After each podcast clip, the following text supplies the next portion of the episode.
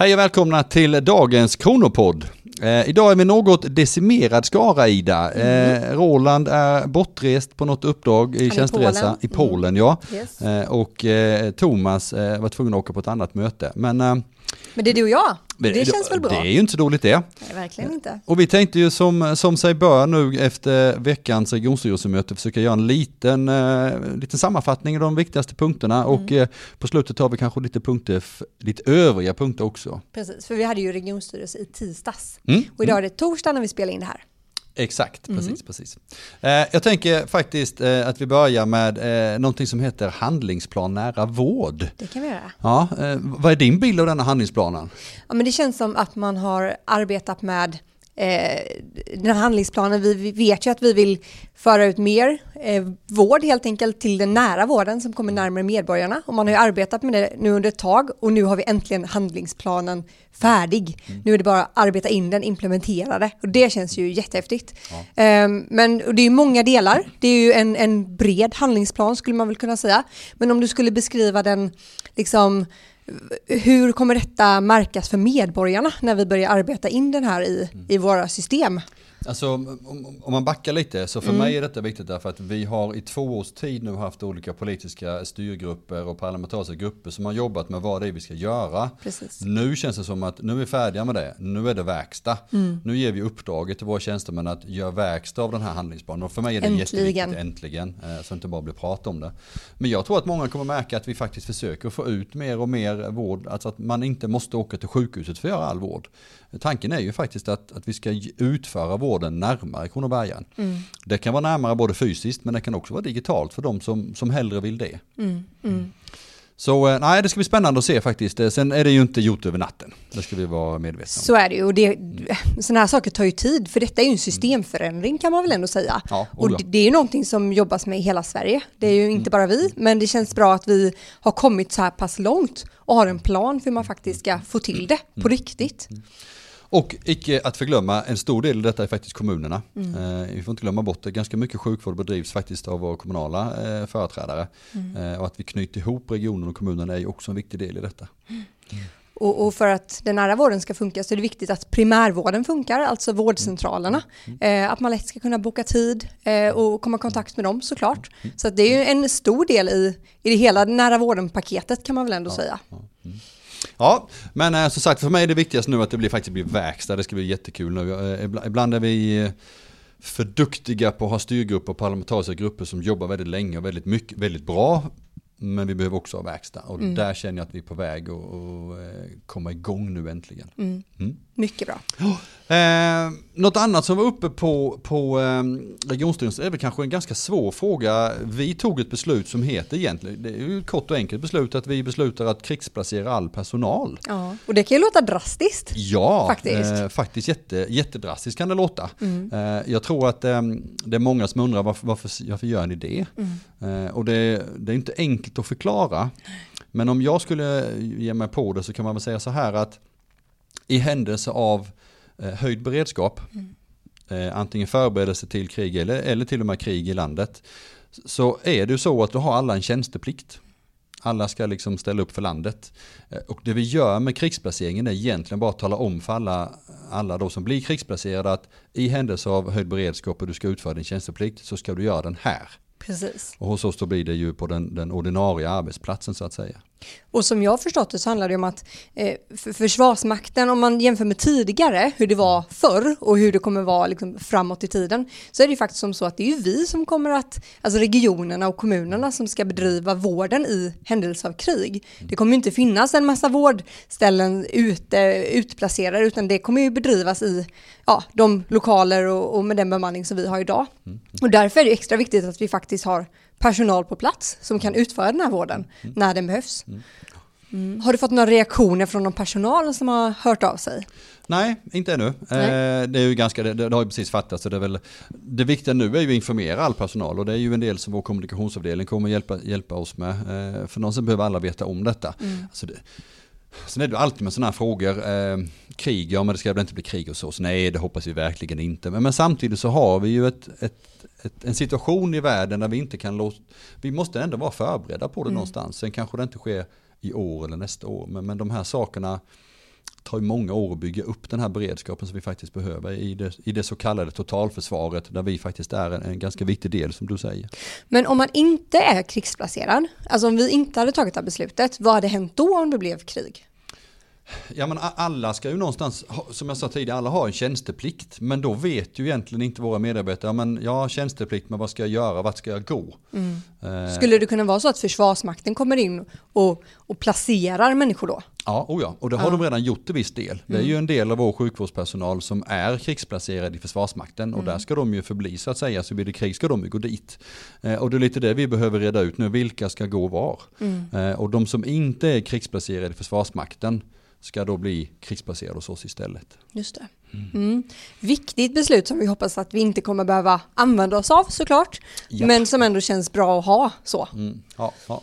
Kan vara svårt att förstå men, jag, bland, men vi ska inte göra reklam men det får jag göra denna gången. Eh, för er som är mer nyfikna så eh, skrev faktiskt Mållinjen en jättebra artikel om detta då. Mm. Eh, informativ och, och, all fakta rätt och allting så att, eh, det kan vara tips om ni vill veta mer. Googla på krigsplacering hos smålänningen så hittar man nog den. Typ. Ja, typ så. Ja, jättebra. Ha, eh, ska vi gå vidare? För vi mm, hade ju en, en, punkt som heter tilläggsbudget. Mm, och varför har vi den? Ja men egentligen är det så här, vi har en budget som gäller. Mm. Den fattade vi redan förra året, den gäller för, 20, för 2020. Sen var det så att eh, riksdagen har ju fattat beslut om att ändra den här fördelningen av den här kostnads, kostnadsutjämningen där mm. regioner sinsemellan jämnar ut Eh, kostnader. Eh, och då blir vi ju en av de så kallade vinnarna då, där vi nu inte behöver betala in lika mycket i systemet som vi har gjort tidigare. Det var ju en ganska stor summa pengar. Ja, ja. Eh, sen är det inte så enkelt att alla pengarna blir tillgängliga i år utan det här, de kommer stegvis. Men eh, om man lägger ihop alla effekter av nya statsbidrag, både generella statsbidrag och de här kostnadsutjämningen och lite med, sen minskar skatteintäkterna samtidigt lite. Men nettoeffekten på allt detta blev 178 miljoner som, som vi liksom mm. får till finansiering detta året som vi inte haft med tidigare. Och de måste man ju placera såklart. Exakt, då måste vi in på, på intäktssidan i finansieringssidan då. Och då, då ser vi ju samtidigt möjligheten att faktiskt göra några satsningar. Mm. Eh, så vi har med det satsningar, vi satsar på, på den nära vården, primärvården. Eh, vi satsar på, eh, på sjuksköterskorna, på de särskilt yrkesskickliga där som fick ett nytt avtal och vi inte riktigt kunde svara upp förra året där vi nu får en chans att göra det. Men vi satsar också lite på ambulansen i Ljungby där vi behöver fixa till schemamässigt. Mm. Vi, vi inför tarmcancerscreening. Precis. Eh, och sen ska vi inte glömma att vi har ju faktiskt ett eh, vi vet ju att vi nu börjar titta på hur ska den, den nya vården, alltså hela vården, inte bara nära vården, utan hela vården se ut 2028 mm. när vi eventuellt ska ha ett nytt sjukhus. Då måste vi veta hur sjukvården ser ut så. Det kommer att kosta pengar så då avsätter vi också en del, en del, pengar för det projektkontoret, lite utredningar, konsulter. Men också för att vår egen personal ska kunna vara med i det arbetet så behöver vi tillsätta pengar. Precis, för det är ju faktiskt inte så enkelt och det har ju varit en hel del artiklar och eh, sådär, folk som har tyckt till eh, om hur man eh, planerar för ett nytt sjukhus. För det är ju inte så enkelt att man bara ska bygga en, en ny fastighet. Det är ju faktiskt ett innehåll som ska in i det här sjukhuset och då måste man ju veta vad är det som ska in. Och det, där kopplar man ju ihop med det arbetet som vi nämnde innan med handlingsplan nära vård. Mm. Alltså vad ska inte vara på sjukhuset är väl ja. kanske den mest väsentliga frågan. Um, så att man vet hur stort man ska bygga och, och hur liksom man ska bygga för att det ska bli så smart som möjligt. Sen så gjorde vi en annan liten satsning, eh, sms-livräddning. Ja, ja. Mm. Eh, icke att förglömma. Eh, enkelt, enkelt förklarat så, så handlar det egentligen om att det finns en app som man då kan använda där eh, eh människor som är utbildade på HLR kan registrera sig. Mm. Man kan också lägga in alla de eh, HLR, eh, vad heter det? Hjärtstartare, förlåt mig, var de finns i, i, i länet och då när 112 får ett, ett, ett larm om ett hjärtstopp. Så de personerna som finns eh, registrerade i, den, eh, i närheten får då ett sms att nu behöver vi din hjälp. Mm. Så himla bra. Ja, eh, pratade med en, en byaförening utanför Ljungby häromdagen som ringde. De har startat upp detta lite på egen hand. Ja. Eh, ett litet byalag som har eh, utbildat sig och skaffat sig en hjärtstartare. Kopplar vi på detta så blir det ju helt perfekt. Mm. Mm. Men verkligen, är man i närheten så kan man vara med och rädda liv. Precis, helt precis. fantastiskt. Det finns ju flera regioner som har infört, jag pratade med, med Region Blekinge för inte så länge så de hade bara några månader efter införandet kunnat konstatera att de hade räddat flera liv med detta. Mm. Men du, eh, bränner vi alla pengarna på en gång? Nej, som tur väl är så gör vi inte det. Eh, det vi vet är ju att vi har ju egentligen ett ganska litet överskott. Alltså så mycket pengar som vi ändå eh, omsätter regionen så är det ett väldigt litet överskott vi har och det behöver vi ha ett större överskott för att kunna Mm. täcka de investeringar som kommer framöver. Vad är den totala budgeten på? Alltså netto så är det ju på 6,5 miljarder. Eh, och, Mm. Det är otroligt mycket pengar. Ja, ja, och vi har då bara haft 1% i överskott och om vi räknar efter då det är liksom 66 miljoner. Om man då tänker sig de, vi- vi gör en satsning på psykiatrin som får ny byggnad nu, vi ska bygga nytt för barnhabiliteringen, eh, vi renoverar och bygger nytt på Ljungby lasarett, eh, vi ska bygga en ny bussdepå inför ny upphandling. Alla de här sakerna behöver finansieras. Mm. Samtidigt som vi vet att våra skatteintäkter intäkter inte stiger i den takten som vi är vana vid. Så vi behöver de här eh, pengarna framöver. Mm. Det är lite synd att våra motståndare inte tänker likadant. De bränner varenda öre vi får. Eh, Jag har bett våra ekonomer titta nu på hur, hur skulle det se ut framöver om vi hade bränt alla pengarna. Mm. Och det är ingen munter läsning där vi i princip går back redan nästa år. Med ett balanskravs, eh, ja, krav på att återskapa den balansen Mm. i så fall. Ja, och har man inga pengar så kan man inte göra några satsningar. Nej, Så är det ju. precis, precis. Så att, eh, det gäller att spara i, i ladorna. Det är väl ett eh, bekant politiskt uttryck. Ja, ja precis. Mm. Sen, sen kan man ju inte låta bli om vi får prata lite politik, hur det får man faktiskt göra i vår egen podd. Mm. Eh, att det är lite spännande. Vi har ju haft en kutym i, i regionen och i de flesta kommuner också. Att, eh, att man inte gör ändringar i andras budgetar. Det är ju vår budget som gäller. Yes. Det är vi som har tagit den och står bakom den. Och nu gör vi ändringar i den.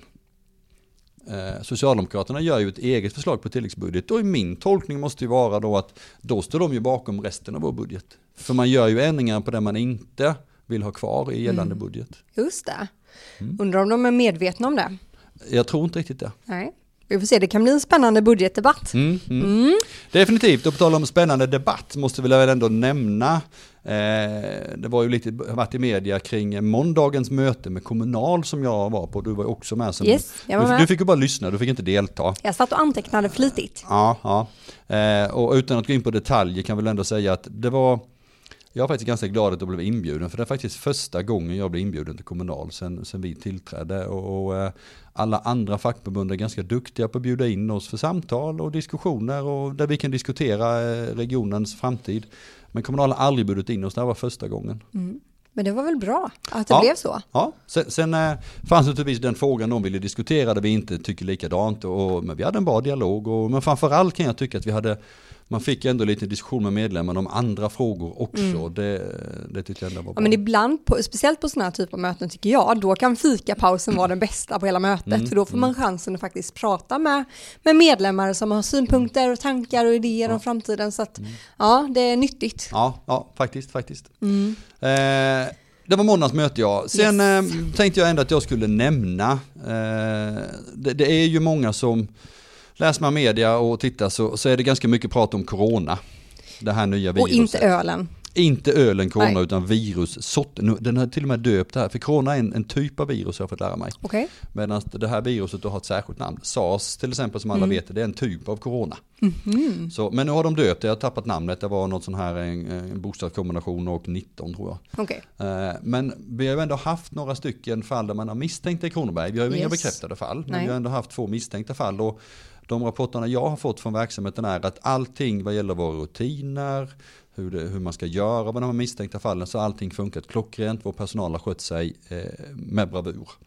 Så skönt att höra. Ja, och det kan ändå vara skönt att veta att nu har vi fått testa våra rutiner, vi vet att de funkar. Mm. Så skulle det bli ett, ett, ett allvarligt fall Mm, så har vi i alla fall rutiner som fungerar. mm, mm. Det hoppas vi såklart inte att det blir, men det är väl väldigt skönt. Det är lite som det här med krigsplaceringen, att man hoppas inte behöva använda det, men det är ganska tryggt att veta att det funkar. Ja, In ja. case of emergency. Liksom. Det är bra att vara förberedd för annars Mm. är man oförberedd. Exakt så. Säga. Ja, en annan sak som eh, hände i veckan var ju att vi har faktiskt invigt lite, lite nya lokaler. Mm. Det är ju superhäftigt. Nu är ju, jag vet att Roland var ju den som invigde, han klippte ju bandet, det har jag sett på film. Mm. Eh, men han är ju i Polen och kan inte riktigt berätta om det här. Men eh, vad är det för lokaler som vi har, har invigt? Ja men det är ju eh, på Ljungby lasarett, eh, avdelning 2 som nu, vi håller på att både renovera befintliga eh, avdelningar men också bygga en tillbyggnad i, i Ljungby. Så det är ganska mycket vi satsar på Ljungby lasarett. Men nu var det en av avdelningarna som har fått nya lokaler nyrenoverade. Och det känns skönt, det behövs, våra vårdlokaler behövs renoveras ibland. Mm. Vi bygger bort eh, de här stå, större fyra salarna Mm. eh, och, och rättar till arbetsmiljön så gott, eh, så gott vi kan där vi kan göra förändringar. Och sen fräscha till lokalerna. Man ska inte glömma att det har faktiskt en, en, en effekt det också. Ja men definitivt och det är ju betydligt lättare att arbeta. Alltså jag tänker ur ett arbetsmiljöperspektiv så är det ju lättare att arbeta i nya, fräscha, smidiga lokaler. Det vet ju alla. Så Ja. det är ju både för, för våra personal men också patienterna kommer ju såklart märka skillnad. Eh, Så stora satsningar på Ljungby lasarett, det är ju jättekul. Ja, ja. Verkligen. Ja, sist men inte minst eh, Ida, får vi Mm. väl ändå nämna att vi eh, äntligen har det blivit klart med en ny hälso och sjukvårdsdirektör. Jippi! Eh, Vi har hållit på med en ganska lång rekrytering som ni vet. Det tar tid att rekrytera, det ska intervjuas, först ska man annonsera och hitta rätt person eller personer och det ska intervjuas och förhandlas. Men nu är vi färdiga. Roger O Nilsson, faktiskt Växjöbördig som någonstans ska flytta hem igen och jobba. Annars har han jobbat i Gävleborg i sitt yrkesliv. Precis. Men det ska bli kul. Eh, Jag önskar honom hjärtligt välkommen hit. Verkligen. Eh, Vi får Stort bjuda välkommen. in han till podden en gång när han kommer sen. Det tycker jag verkligen vi ska höra vad göra. han har för, för tankar kring, kring sjukvården. Ja. Han är ju som vi pratade tidigare med den, den nya nära vården, nya sjukvården. Han är ju en, en eh, väldigt viktig spelare i detta.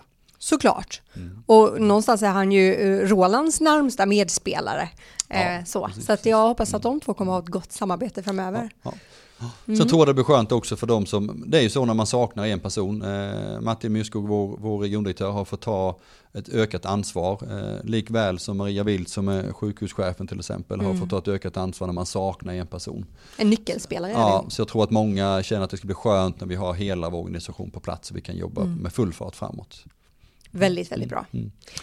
Kul nyhet att avsluta med. Precis, Känns precis. bra, positivt. Eh, med de orden hörni tackar vi för att ni har lyssnat och eh, på återhörande om en månad efter nästa möte.